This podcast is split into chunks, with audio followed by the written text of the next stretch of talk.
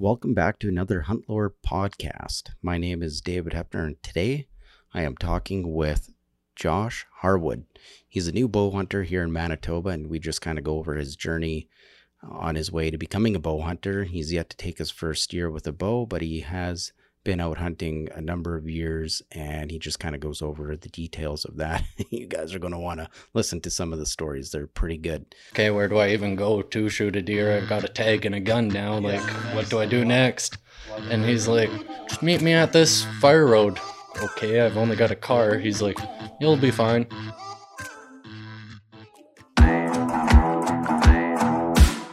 My name is David Hepner, and this is the Hunt Lore Podcast where we will spark our imaginations and pay tribute to the time honored tradition of hunting by sharing our stories of the hunt. Hunt Lore is brought to you by Black Bear Wear, bear hunting apparel for bear hunters and everyone else. Get it, wear it, share it. All right, I'm here with Josh Harwood. Nice to be here. Yeah. I'm Josh Harwood, and glad to be here. Yeah, you're on the Hunt Lore podcast. So I guess we got to go back into kind of how we met here. It seems like how most people meet these days is online. Social media messaged you about fishing, yeah, I think. Yeah, that's right. If you could make a, I think I wanted a bass video back then, something, or just go out That's bass right. fishing. And then, yeah, just kept in contact over the years. And you were one of the few guys that I had seen posting stuff about archery and whatnot. That's cool. So then started shooting questions your way about archery. I'm always happy to answer questions when it comes to bow hunting and archery stuff. So that was pretty neat to see you getting into the the whole game there because when I saw you guys with your fishing content, it was like, wow, there's some hardcore anglers out there. And I was just kind of getting into it myself. You know, like I've been into fishing for I would say like almost my whole life, just not hardcore like you guys were taking it to a next level. Seems Yeah. like there's a group of you guys, eh? Yeah, therefore it's for a big chunk there'd be like-minded dudes about well, there's a handful of guys that like taking it to well, at a point there it was all the Manitoba I think was chasing the master angler Oh, thing huge. and it was starting to that they were tracking it and actively tracking it. It seemed like well, this is fun to pursue, but Yeah. kind of seems like it went to a gong show later on and everybody Yeah. started fading and like all the online forums that just got really Yeah. gong show It went dead. and yeah Yeah.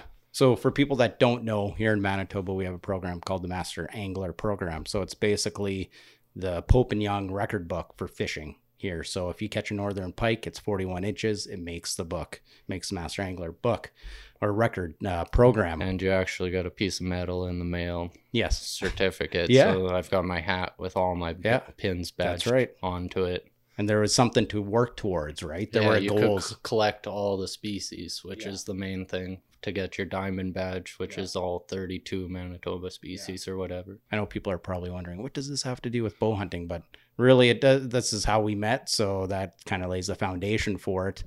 And basically, when somebody like yourself was like pursuing those goals pretty heavy, and then you started messaging me about bow hunting and archery, and then it just went really quick after that. You're talking, you're mentioning Jeff Sturgis, who's like really well known in the whitetail woods with habitat management. I was like, wow, this guy's really taken it to the next level you know you're really knowing your stuff you're actually researching it applying uh, i guess the techniques on your own property Yeah, trying to, I guess, just heighten the chances of having the best opportunity locally instead of having, because hunting to start out has always been least hour, two hour drive minimum. And then this being a bow only zone, the new property It's so yeah you got to tell people what happened there like you ended up buying pr- basically your dream property Yeah, dream property at 30 of 80 acres with a creek running through it for my fishing and shit. Hopefully, Yeah. eventually put in a pond, like a bass pond or something. that's awesome also a wildlife like just add to the wildlife diversity and then just lots of wildlife work instead of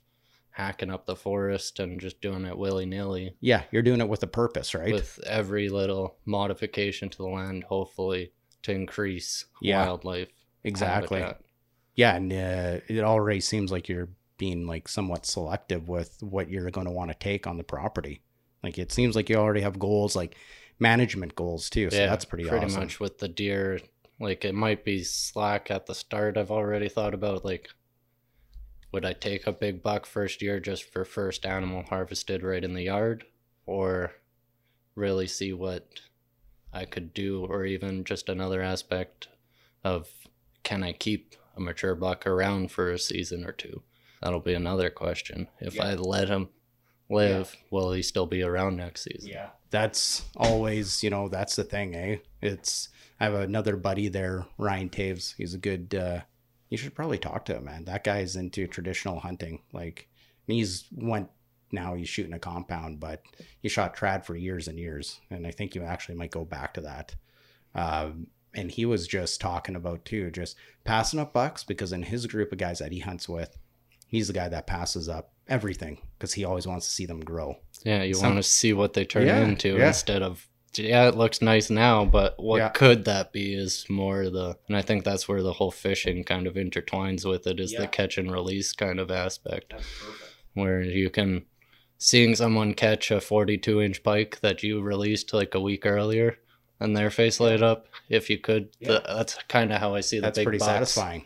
if you could grow a big buck and know he's around Yeah. for buddy to come shoot that would be pretty oh, deadly Oh, that would be awesome. Or I think our end goal is someday turn this into like a hunting lodge or like guest cabin and then guide out of here. Yeah, you could Either do do, fishing for the day or if like the weather's shitty for deer or whatever they come down for. So if the deer woods are shitty, I could take them out for fishing. Or if there's bird hunts, there's rabbit hunts, there's oh. all kinds of hunts around. See, that's the thing that's I just had this conversation with a coworker about this and he mentioned something like that because there's people in the city like the big uh, yeah, the big city of Winnipeg, I guess, but you know, just all throughout North America that they're disconnected with the outdoors. They have no idea. So Yeah. even if you take them in the back, you show them some deer sign, you show them, okay, this is a buck rub, this is a scrape, this is a bedding area. You see some deer, you know, like they don't Yeah. even have to shoot anything, and then you can Just like a nature nat- conservatory almost. yeah, that, really. Don't even have to have hunters out. yeah, you don't even have to have hunters. You're saving the resource um, in that way. You're getting people kind of in tune with nature. You can expose them to hunting still, Yeah. and it- it show that it's a positive thing. Yeah. Give them some jerky or whatever, right? Yeah. Because everyone And I think yeah. I think that's more so like like you were talking with my one neighbor who's crazy about nature and whatnot.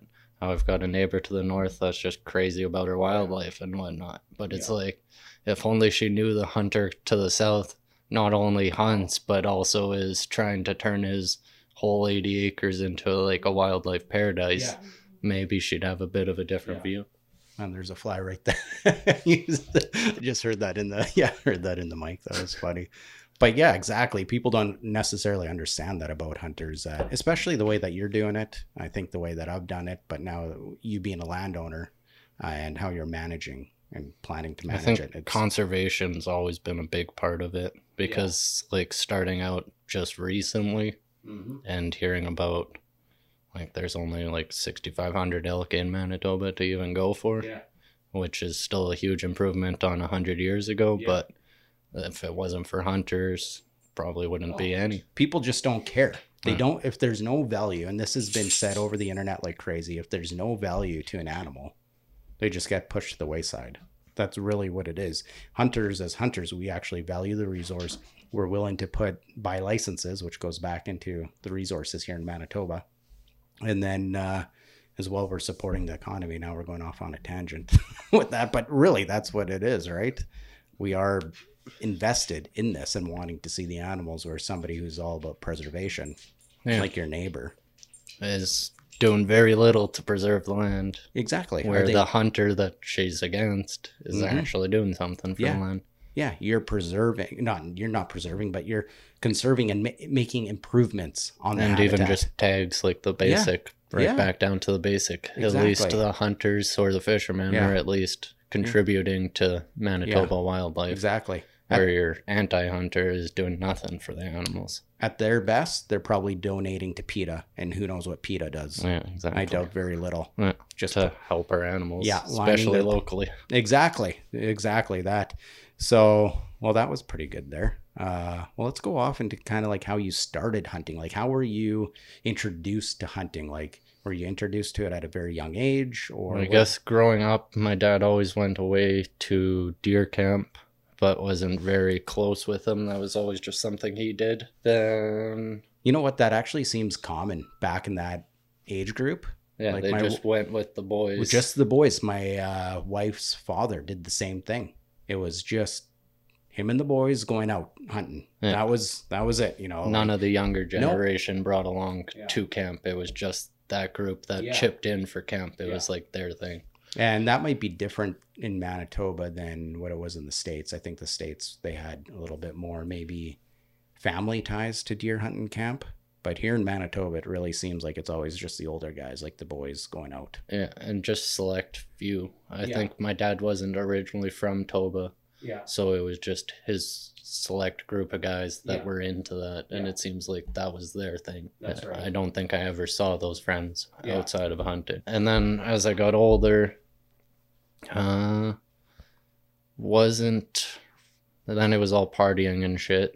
And then eventually I was like, well, this is just a big waste of money. And that's when I found fishing. And then through fishing and Okay, just, just, to go back to a conversation we had earlier about the deer meat. When you were a kid, Yeah. you ate this, you ate the deer meat that your dad brought home. What did you think of it? Just disgusting and it was always just like thrown in a fly, frying pan like a slit like a thick slab with salt and pepper and i just remember it being like overcooked and gamey as fuck and Yeah, like a r- chunk of rubber and Yeah. just like Yeah. why are you excited about this and then yeah when i finally so i got into fishing at like 25 and then just being outdoors and everybody that's in fishing pretty much is like an avid outdoorsman or at least knows a different avid outdoorsman so i think it was like a bird hunter would be with like one fishing buddy Yeah. one weekend then the next weekend he's got like a big bear hunter with him then Yeah. the next weekend and it's just like they're not really fishermen but they enjoy the outdoors so they come with another buddy fishing and then it's just like that's you're all like-minded people so then you end up linking up exactly. You're exposed to other avenues in the outdoors. Kind of Yeah. like I know Meat Eater. They talked about this at one episode that I listened to. They said that uh, all hunters were fishermen for the most part, and then all trappers had hunted and fished, and that's kind of Yeah. true. It seems that's kind of consistent. So yeah, you're running into these guys fishing. Yeah. Now you're exposed to that, and the other avenues and then it's like well I, some days you can't get out on the water so might as well try they're Yeah. saying this is the next Yeah. best thing and then like it ties into later on i'd compare like musky fishing to deer hunting but that's further down the road once i was more into hunting and Yeah. whatnot but it was more so being slightly introduced through fishing i think i went on a couple bird hunts with Mhm. buddy's dad and him like just out in a field just for the experience so by birds you mean Canada geese. yeah Yeah. geese and whatever f- ducks flew off the pond or whatever was Yeah. around that day Were you guys using decoys at all, or we were just ditch shooting with oh, his dad shooting? yeah so that was into that avenue and then for deer hunting i remember my first season i had just got a rifle went and picked up a 30 aught six because that's just talking to other old timers Oh, yeah. around site and stuff they're Yeah. all like of course it was big arguments and stuff all over the job site about um what rifle to start with and whatnot so I got my 30 aught six, messaged my coworker, being like, okay, where do I even go to shoot a deer? I've got a tag and a gun now. Yeah, like, nice. what do I, I do love it. next? Love it. And That- he's like, just meet me at this fire road. Okay, I've only got a car. He's like, you'll be fine. so I get to this freaking spot in the morning. That's There's like probably like 16 inches of snow. It's a manual. It's got no cell service, so I just freaking give it down Yeah, this freaking like mud road into Yeah. this field. I love He's it. still not there, so I'm like, I guess I just go for a walk. So I'm just walking around this field, get back to the car, drive back out to where I finally get service. This like half day, my first hunting experience. I'm just, yeah, this I is where Buddy told me to go and where to walk around. get back to the car. I'm like, are you? He's like, ah, I was on my way there. I spotted one, walked in, shot it. I'm at home butchering it already. no way. We'll try Come again on. next weekend. so then I met him on a different fire road the next weekend, Yeah. and like that was pretty much my whole first season. I just remember getting spots from Buddy where I was allowed to shoot if I saw something, and then just Yeah. going off and hiking. So you didn't know anything about like land ownership maps or anything I like think I, I bought the like RM paper map map Yeah. from Canada Map Sales, which just shows pretty much the entire chunk Yeah. for as far as eye can see is Crown Bush. It's like okay, I parked in the middle of this. That's all I need the map for. I guess I walk till I see a deer, and then. That first season, I remember finding a couple tree stands and then just being like, "Holy, there's a lot of road hunters on these fire roads." Oh yeah, big time. No, I love it, and I'm not. I'm laughing because that's so like pure and raw. Like that is.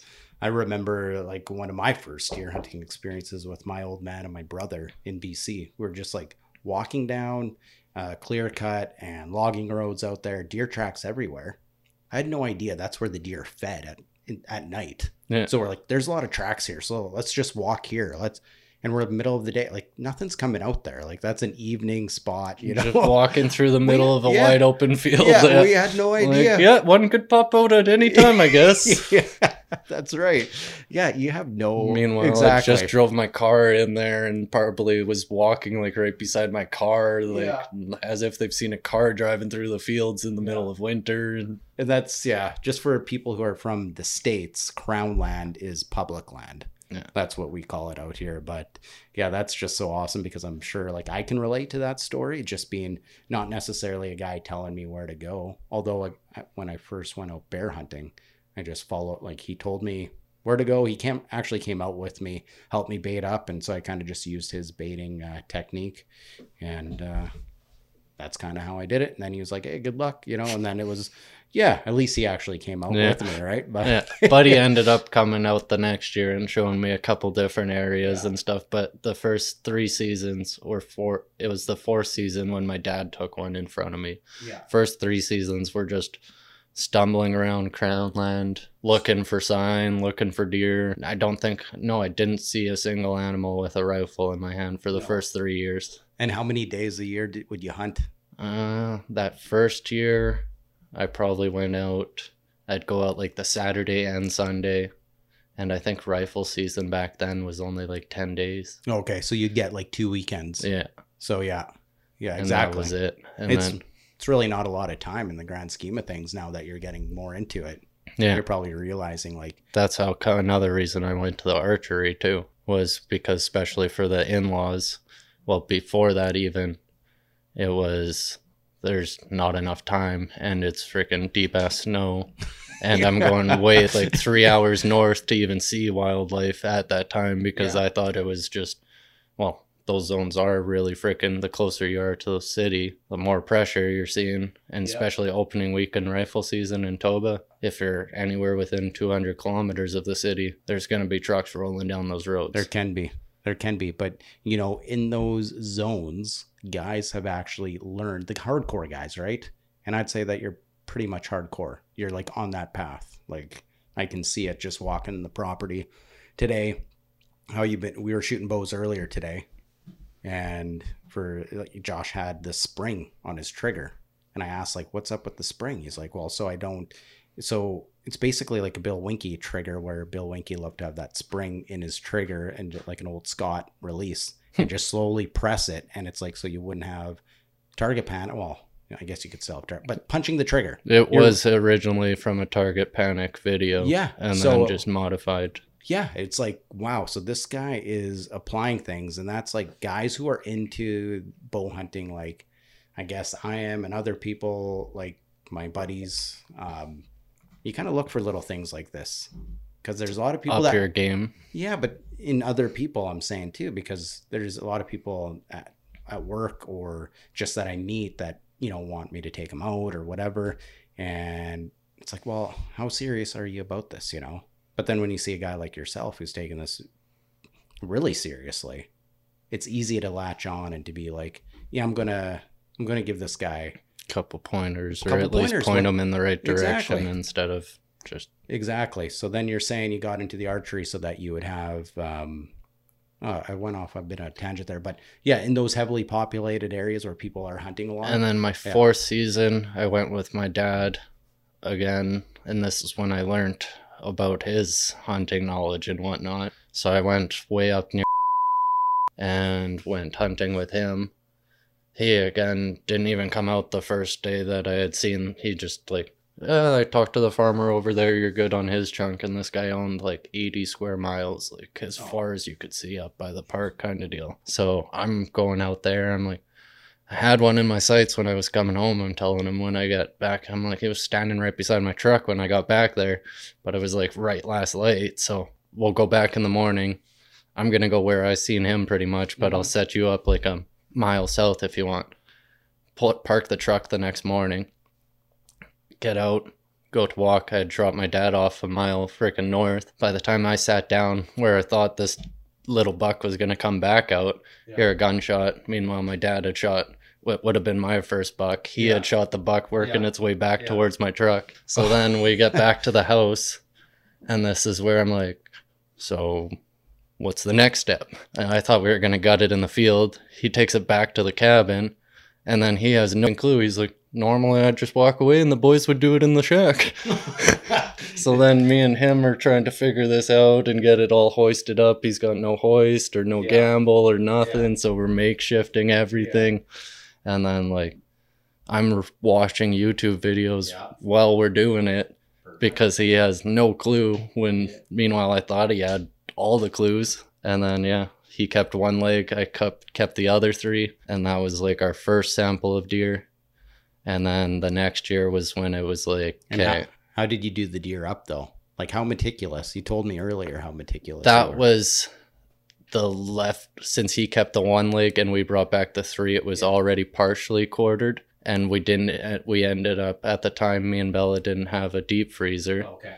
so we ended up keeping it at my mom's. And it was I said, seen how it was butchered by my dad and me, so I wasn't like too excited Oh, okay. for that okay, one. so that's a different story. Yeah. Okay. Okay. So then the next year, I missed completely. Didn't even go out because I was pretty disheartened. That was already three years with not seeing an animal. Fourth year, almost getting one, but then my dad shooting it and then kind of butchering the meat. So then I sat out the fifth year. Sixth year was when I went with Devin, and Devin took me out probably like 15, 20 times. Oh wow. Like we went Wow. hard. That guy uh, deserves a medal. yeah. Serious. And he was like, I'm assuming he's a good buddy then. Yeah, and Okay. he'd like get your ass over here. And Yeah. even if I slept in and I was like, I don't feel like we're not gonna see anything, to be like, get over here. We'll still go for six hours. Drive me out. Just keep the spirits up, pretty much. And I remember it was November twenty second. We had already searched the whole morning. I had my best morning yet because I had seen a doe with a gun in hand. Missed the shot brutally because supposedly he's like, I was gonna ask you if you wanted me to like count down and shoot with you because you were like all over the place for your first shot. I was like, oh, that might have helped. But thinking about it, it's like probably good I missed that first one because right after, like three hours later, came into the next field, saw a buck run across. It was like a farm field, like a quad trail kind of deal, not an actual gravel road. So we hopped out there. I kind of walked further down the road. All of a sudden, it sounded like a semi, like two semi trucks hitting right beside me, but it was the two bucks just going at it, like way. probably like 25 yards away. That's pretty That's so wicked, it man. sounded like two semis had just collided, like rattling inside my diaphragm and stuff. Like I could hear them inside of me almost. It felt like they were so close. So I like squat walked with my gun around the clearing. There's just nothing there. I'm like, what? Where are they? Devin walks around, comes up, meets up with me. We're like, we just heard them. Like, they can't be that freaking far. Like, Yeah. what's going on? he's like, okay, well, it's almost like 11 at this point. It's like, I'll go get the truck and stuff. We should probably warm up anyways, and then maybe we'll regroup and take off. He starts hiking back. I like duck behind. The field's like pretty wide open, an old mm-hmm. cattle field kind of deal. Little bit of shrubbery in the one spot. I'm just walking along the edge of it. All of a sudden, I see like just his nose and a bit of his rack stick out of the like thick brush. Oh frick! Just like froze on the spot. Brought up the gun, and it felt like forever that he was just like in the sights, but wouldn't give me more than just his head and rack. And then he finally, I saw what looked like his ass, so I thought I had like kind of the quartering to Away. shot. Or quartering away. Uh, it would have been quartering to, kind of. I thought Oh, I saw his quartering to, yeah. ass behind him, Oh, so I behind thought I was Okay, going to okay, blow yeah. right through. Yeah. And then I shot, and that's when I saw the second one move behind him. That was even. I feel like that was an even bigger buck in behind him because way, they say right the bigger one always like the smaller one always checks and the bigger one will stay back. Well, quite often, yeah. So then the one that I shot came storming out of the brush and kind of ducked, but I noticed his one leg was like mangled mm-hmm. and he was already spraying pretty good. Yeah. But this was my first deer shot ever, so I was still like, what the fuck's going on? so I'm like, I got to get another shot ready. Yeah. But that doe in the morning took my, I had one dud. Like, first it started with a click. I had a Oh, dud no. shot for my first shot ever. Like, well, it would have been second because Yeah. I had the doe mishap, but I only had three rounds loaded. So the doe mishap, the dud, and then the third shot took him out. But at this point, I'm like, I need a follow up shot. So I'm like trying to sprint back to Devin in the truck to get a fourth bullet at Come this point. Get back there, and then I'm like, shot him there. It looked like shit went down, but I'm I don't know what's going on. Yeah. So we went back to where I shot him. Heard a little bit of a rustle in the background. It's like that's him. Walked around the brush, and he was just laying there, and he made me Devin made me like watch him expire for my first year and stuff, not walk away because he said if walked away at the point we might have he might have jumped and spooked. Yeah. So you had a bullet there ready. Yeah. You were loaded. Yeah. Yeah. And then he expired Was pretty it a, soon. was it a pretty good shot? Like was it a double It lung? or- ended up it went in right by the heart and took one of his lungs, dislocated his shoulder and blew out behind his shoulder. So he was like demobilized and missing a complete lung. So So maybe double lung or maybe double lung, but lung for sure. And then if it was angling diaphragm or whatever, And possibly, yeah. it blew out. It almost looked like it got caught in some of the membrane in the shoulder because it was like his shoulder was all dislocated and popped off as the bullet was coming out, kind Oh, of okay. in between before the rib cage Oh, and so in between probably double lung then. It went through both shoulders then, right? And it, it came in like right here, and then yeah, so then that one, and that was a big freaking. took me and Devin, and even putting it on Devin's back, and then using me and a pulley to pull him up to the roof of the garage, and yeah, to get a doe. So he's, it was a pretty decent year then. yeah, Nice. first buck ever, and yeah, it was pretty nice one to see.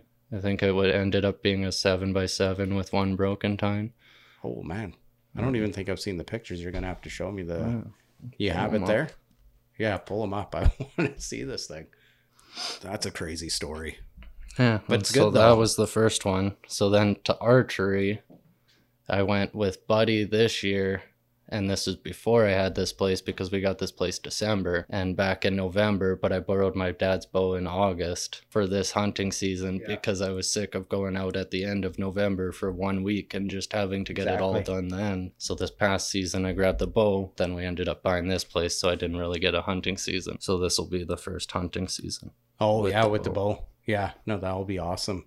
And hopefully, all the improvements that you've done to the property will uh, work out here. I'm sure they will. There's already deer using it. Yeah. Like you, you made a mock scrape, and you already have bucks using it. He came two days after I set up that one mock scrape on July 2nd, and he came July 4th. So Jeff Sturgis is right. It doesn't take long at all. I think my other ones, like, that's probably my fifth one I've set up now. And some of my ones, like, I've got over, easily over 100 deer have hit them Really? already. And they're just That's like wild. staples of their property already. That is where pretty it's like sweet. you could just set up on that with a Yeah. kid in a blind no and way. know you're going to have activity through there. because they're all gonna hit that.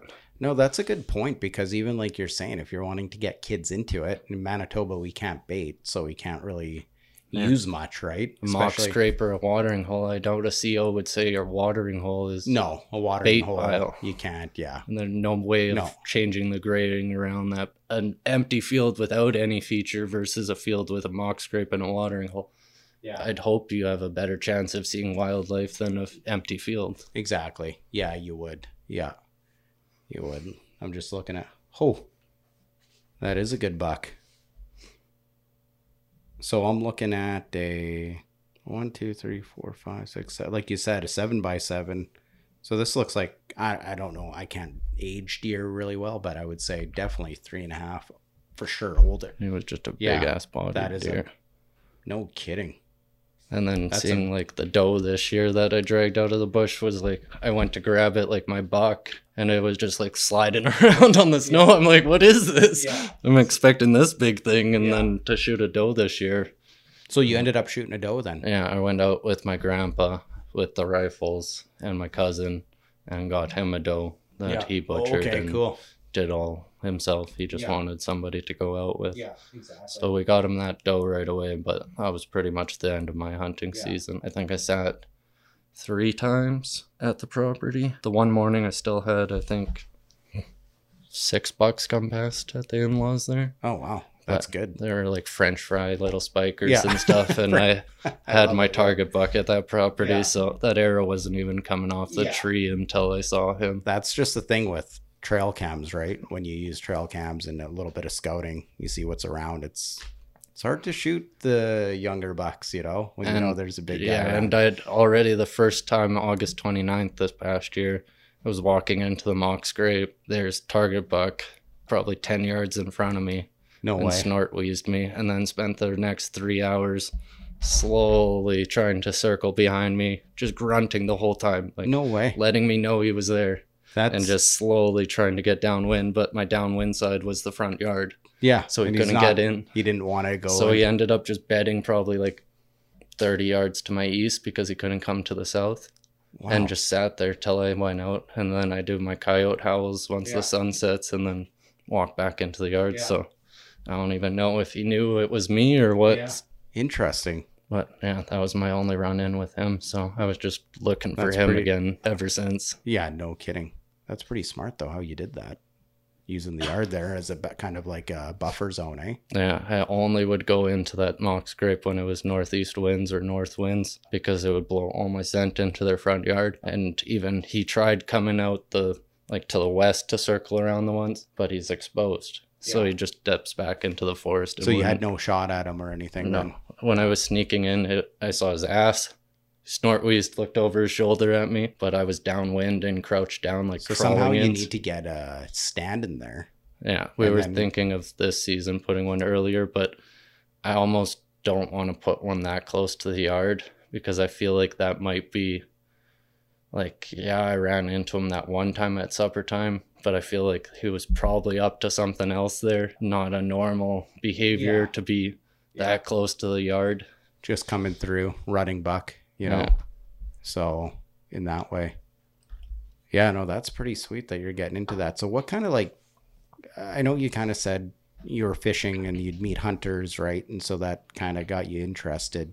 So what's keeping you interested? Like, what was it the stories that got you into it, and then now what's keeping you? So it's kind of a two part question. What really Mm. got you thinking like, yeah, I like hunting, and why do you want to keep doing it? Guess what really got it got me into it was I like shed hunting a lot and I like just an excuse to spend a day kind of exploring and to have a weapon in your hand and like an an actual purpose out there just like adds to it. So I guess that kind of got me into it and what keeps me like around always practicing with the bow and trying to work fishing in and life is just it would be nice to the way the world's been going goes to shit just have everything right here and be got a skill, right? the knowledge to because lots of those things seem like dying knowledges so oh, big time. dying skills so even making like the trapping and shit too is if I got the land to Mhm. learn tanning and hide work or even fishing jigs and stuff out of different furs and whatnot, different feathers and whatnot. It can all be kind of intertwined. So, like with bow hunting, right now you're shooting your dad's compound, but you did make mention that you wanted to get into maybe like stick bow shooting or self, like even make a self bow out of something like. I think that would be like end goal, like old Yeah. man style, like just Yeah. drop it, like use all the aids and stuff now till the confidence and like a couple harvests under the belt maybe, and then go really old school just for like, okay, I've started like with the most aids and I guess work it down to the least amount of aids till Yeah. where you're back to just a paper map and a wooden bow. Oh, like even go like old school with navigation. Well, I plan on harvesting in the backyard, so maybe not. But Oh, like okay. just that Yeah. that kind of idea of Yeah. like use the aids as you start, but get to a point where you're comfortable enough that you could do it with just a stick and string. So, like, kind of wearing, like, looking the part too, wearing all the wool, you know, kind of like old uh, school. Yeah, like even last year I started wearing at the end of season I was wearing those freaking like I want to make a pair of just straight leather moccasin for hunting with the bow because it is so quiet wearing like just sock feet in the bush or I was even wearing those like toms and bare feet because you can feel every little twig on the sole of your foot or if you're wearing a boot you can't feel that and you're Yeah. gonna break that twig but walking around bare feet or like in the thinnest sole you can you feel all that and it's not like you need hiking boots if you're just doing a stalk like you're not hiking up a mountain or need the sole protection i almost like the like soft feet So And- that's, I guess, how you prefer to hunt is kind of like uh, spot and stalk or still hunting, like walking through the woods kind of deal. Yeah, I like really observing the forest and the signs around you and kind of investigating the full story instead of just zoning in on there's a buck at the other end of this field, knowing the full story of what put him at the other end of that field, Exactly. how he got there, what routing he's taking, why he's taking that routing, yeah. What the intricacies of it, like not just the basic image. And that's what bow hunting allows. It actually allows us to dig deeper.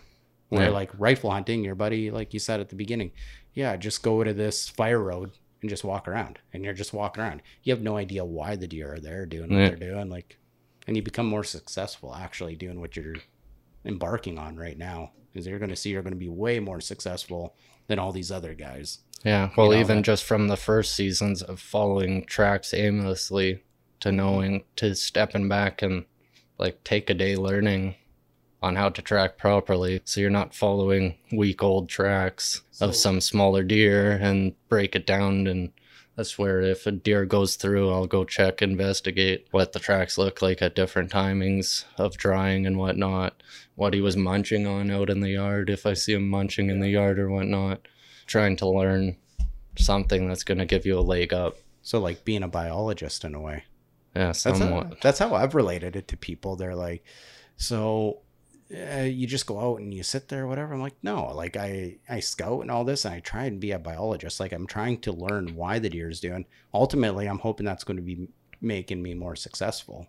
But I just that's what I like doing. You know, figuring it out, having a game plan. I like tree stand hunting mostly. So then just figuring out how the deer are moving through the land. Like Yeah, how I does feel- the land push them? You know. I And- feel like soon as I get more into the elevated, like I definitely see the advantages of that, but it's another whole gear curve too, Big where time. all these outdoor things, each presentation or avenue is pretty much its own. Might as well like take out a loan and a closet Yeah. for each thing you want to get into. with all the gear you can't do it in one one season it's Yeah. multiple you have to just look at it i'm pretty close to i basically have everything i need i might honestly i'd like to get some better cold weather gear like sitka or um, i guess there's a new company or they've been maybe around for a couple of years Skre. They look good because i tried the sitka on at heights there the jacket and that angled zipper I just about dislocated my shoulder putting it on. Yeah, my- I was like, uh, that's not. I want a straight zipper. my one buddy runs the full Sitka and he likes it, but I'm just like, I can't get over the price for just a camouflage suit when I can go. I've got like my all my different patterns of camo that I'll pick Yeah. up at a liquid liquidation place or Yeah. whatever for whatever.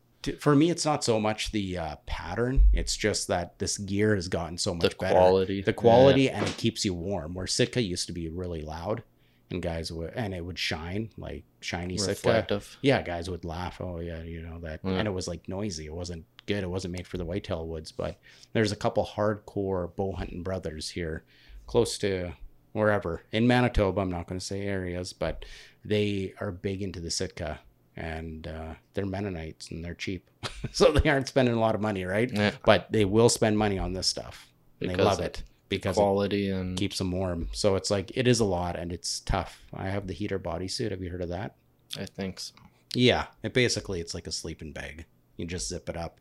That's okay because I can wear lighter clothing. Yeah. Um, but still getting in and out of it, like when you're going to shoot a deer, I've never really had an issue, but just kind of getting tired of like, Yeah, I found Rad, myself but- using lots of my fish, like ice fishing layering Oh, techniques, and then just hot paws in the glove, Yeah. Oh, like hand warmer, oh, and just rock that. But then even getting used to the Manitoba feel of like you're all like I just go rock no glove because I Really? didn't want to get over retraining to learn the feel with a glove on. Just keep both hands on those hot pockets in the hand warmer, and then if anything came, the plan was to. But but then once I that didn't- buck stands behind a tree for like five minutes, I've been Yeah. there where my hand is like super cold, even with the little mm. gloves. Like Yeah. I'll wear just like a little silk glove or whatever. Uh, and yeah, my hands have been frozen, but I use the same thing like that heat, uh, hand muff, you Yeah. know, with the hot pockets there.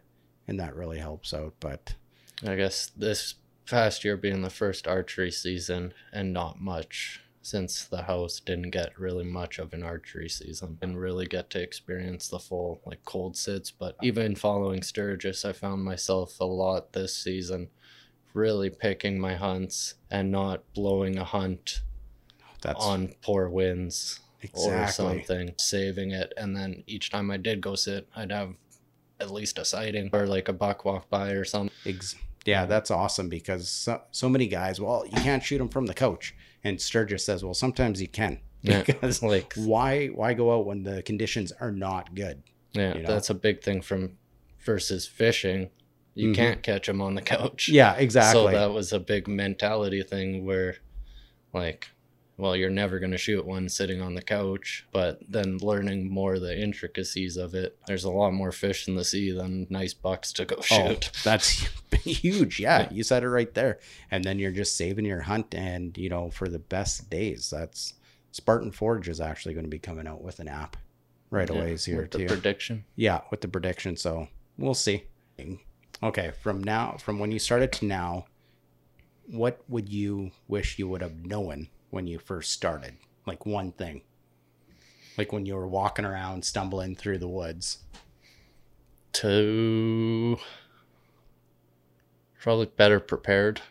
better prepared so more of uh kind of like a gear from a gear standpoint or like Mm, knowledge wise, I feel like it wasn't. Now there's a lot of hunting and fishing podcasts and Oh, channels. huge Back then, like you're you and Aaron were like the, that's how come your video was on my feed. I think Yeah. it was only Aaron. Now if you search Manitoba fishing, there's probably like twenty plus channels. oh ex- there's so many channels popping up now Yeah.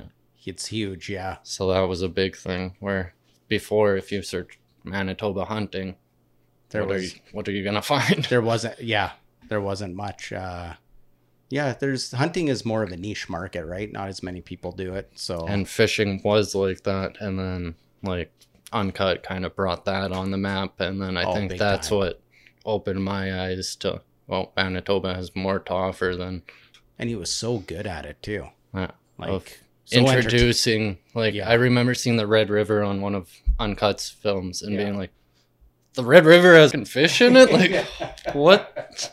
I've lived here all my life and i can Yeah. just go to selkirk and catch walleyes like that? Like who would have thought that? And then yeah i guess now it's it's almost like we've hit a phase two now where you see a lot of like they call them on social media like your fake huntresses and hunters oh man just for gear that's a whole nother podcast episode. Like, don't get me started on that. like, So I there's, see, like- I'm seeing some people. They're yeah, they don't have a lot of experience. not saying that there's anything wrong because like it's actually interesting to talk to people necessarily that well, and they're why they're getting adding to the sport, but uh, like in the awareness level, which I wish back then, like saying that that's pretty much accounted for the pickup is just it's become more like common knowledge almost. It is. It's uh, becoming a bit more mainstream, but sometimes I think like how long these people that get into it because of the the Instagram thing or social media, whatever it is, TikTok, all those things. It's like, is is there any uh, standing power, long lasting power? Like how long are these? You know, you go out in the woods like for three years, like you did, three four years, not seeing a deer. You kept doing it. Yeah. You know, there's something inside of you that you wanted to keep pursuing. Deer Yeah. hunting, right?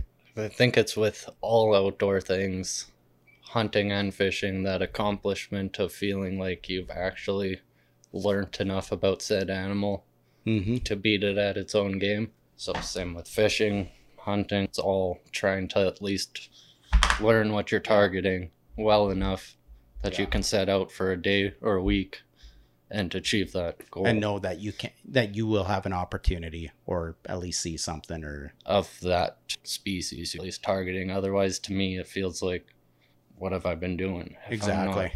at least having a learning experience. so when you were first starting out i just had this question pop up in my head uh, what's one of the old wives tales that you kind of believed or that you thought like with hunting like w- were there Mm. anything like any I guess going back on how we were talking about expensive camouflage and shit, just Oh, yeah. watching coworkers walk into the bush and they're like literally in their work clothes, like Yeah. reflective gear, and shoot a deer and drag it back out, and that's how it's done. Like, why are Yeah. you making such a big deal about this? yeah Then it's like, well, there's all aspects of it. Yeah, I guess just those guys obviously have some knowledge.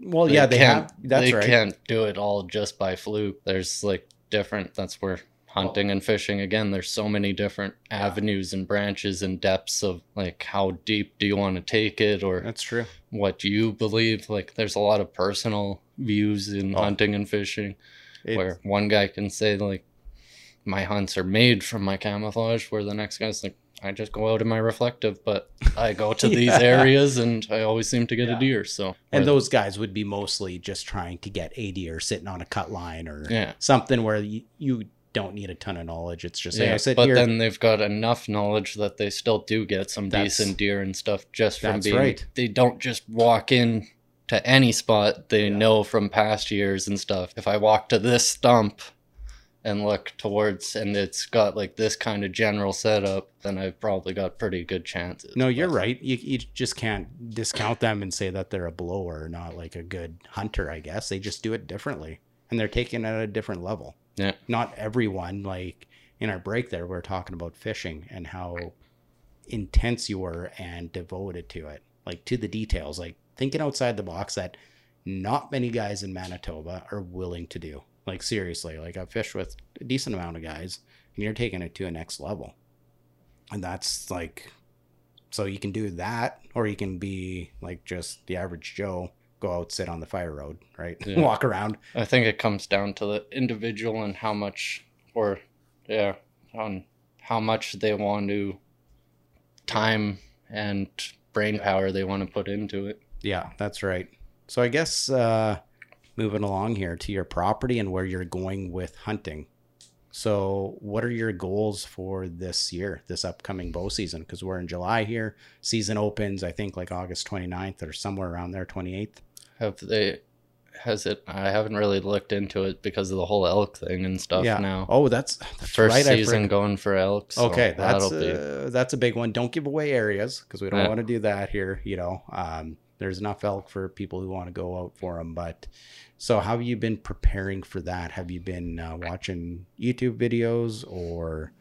Yeah, I guess working on calling aspects, some of the biology aspects, because I like just the biology of each different species. Mm-hmm. And I find, like, if you go out to turkey woods, whitetail woods, whatever species woods, you've Yeah. got just even in my short span, I've got areas that I know have more of this species or more of that Mhm. species or just better habitat for said animal. So I guess now it's we went scouting the other weekend and just our only real elk knowledge is from catching them on trail cams, hunting other species.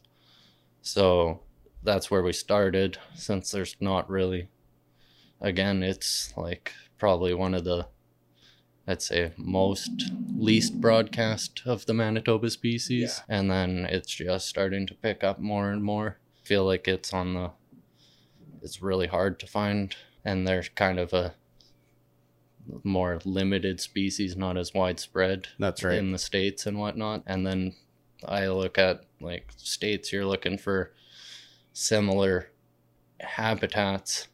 Like at least with my fishing and stuff, that's what I always gone to. So how do Yeah. you really compare rocky habitat, Rocky Mountain habitat to You can't. Manitoba plains and stuff? So It's uh, different. Like it's a it- whole different learning curve. I feel like it's a different species altogether Mm-hmm. than a mountain. Like you're not going to be watching how to glass mountain peaks for hunting in the plains. That's right.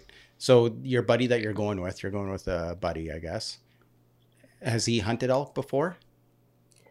He's even, I'd say, greener than me in the hunting fields, but more so just.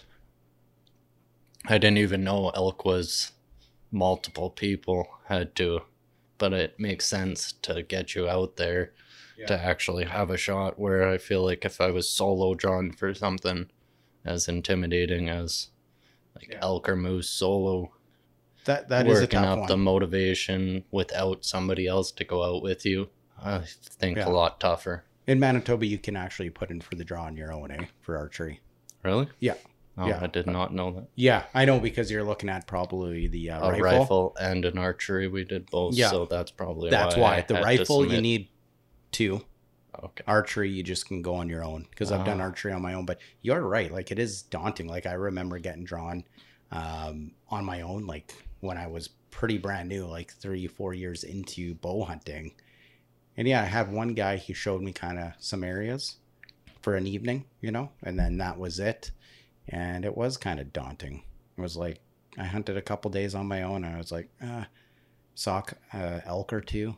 And I just, it was tough though, like to keep going, the motivation, right? Yeah. So you got a buddy.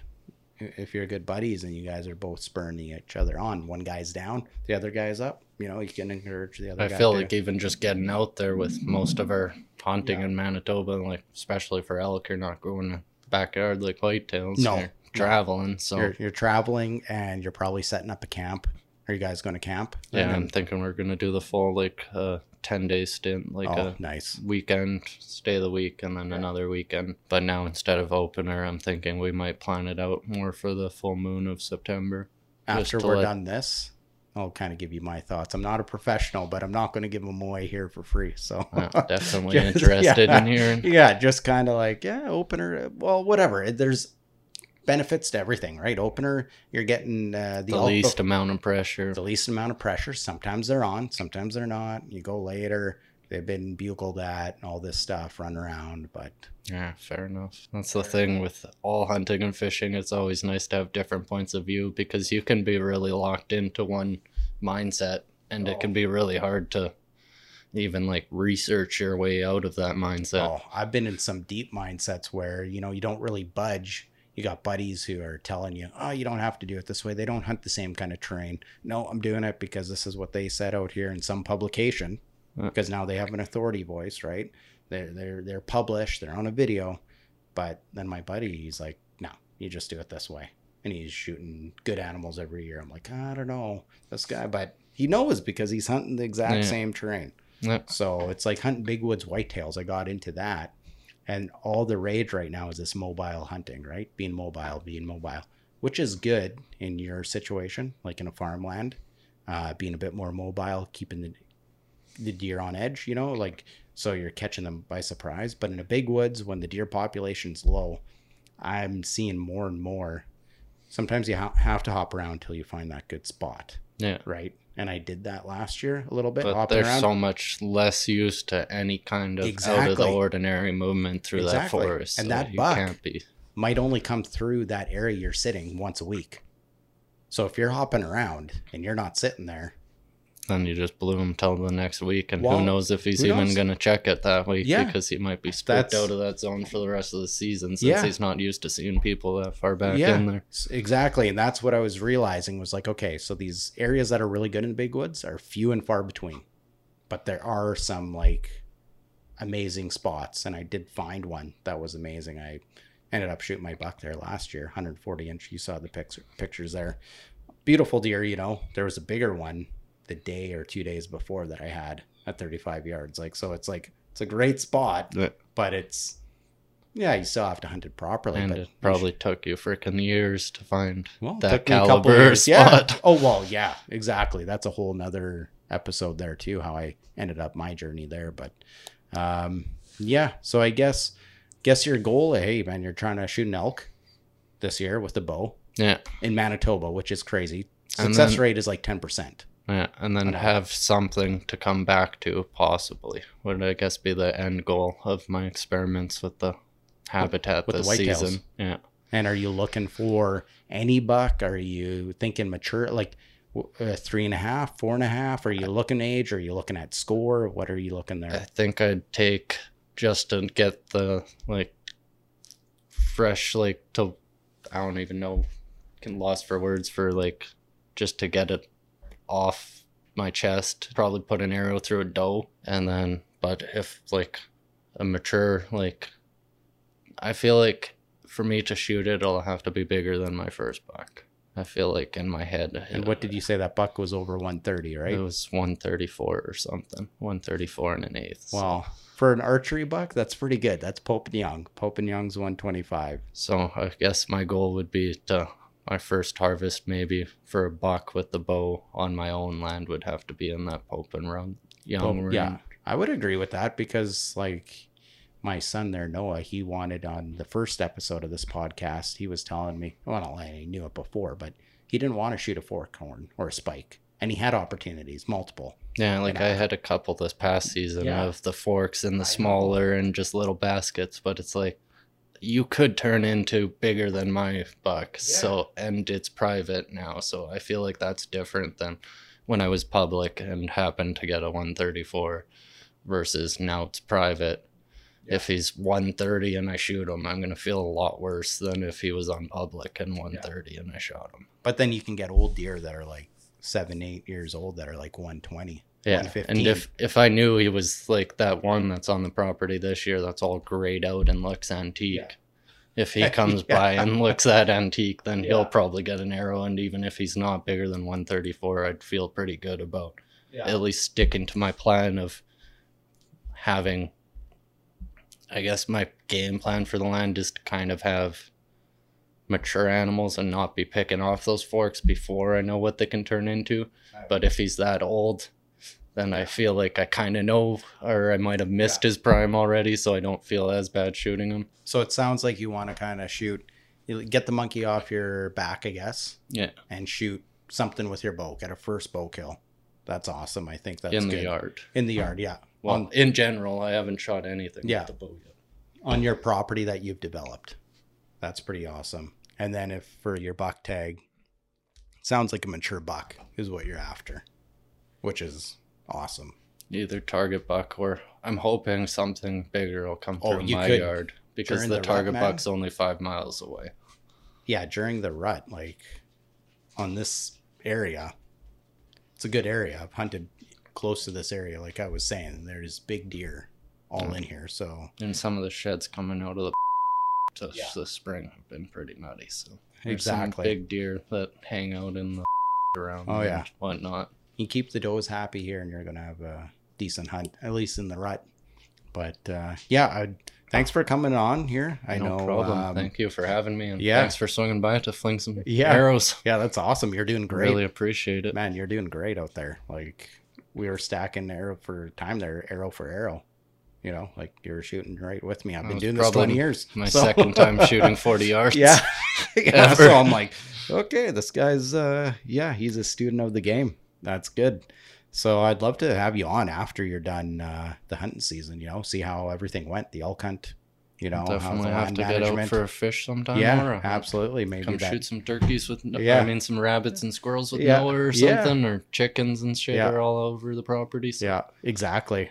Got my youngest son there too, Asher. He's seven.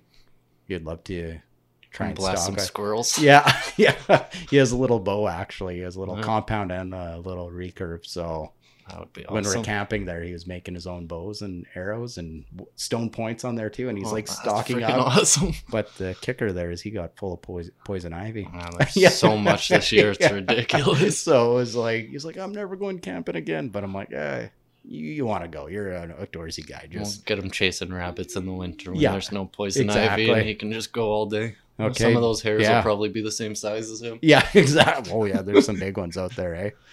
Well, really appreciate it, Josh, and uh, I guess we'll talk to you again soon. Talk to you on the next one. Yeah, Thanks. sounds good.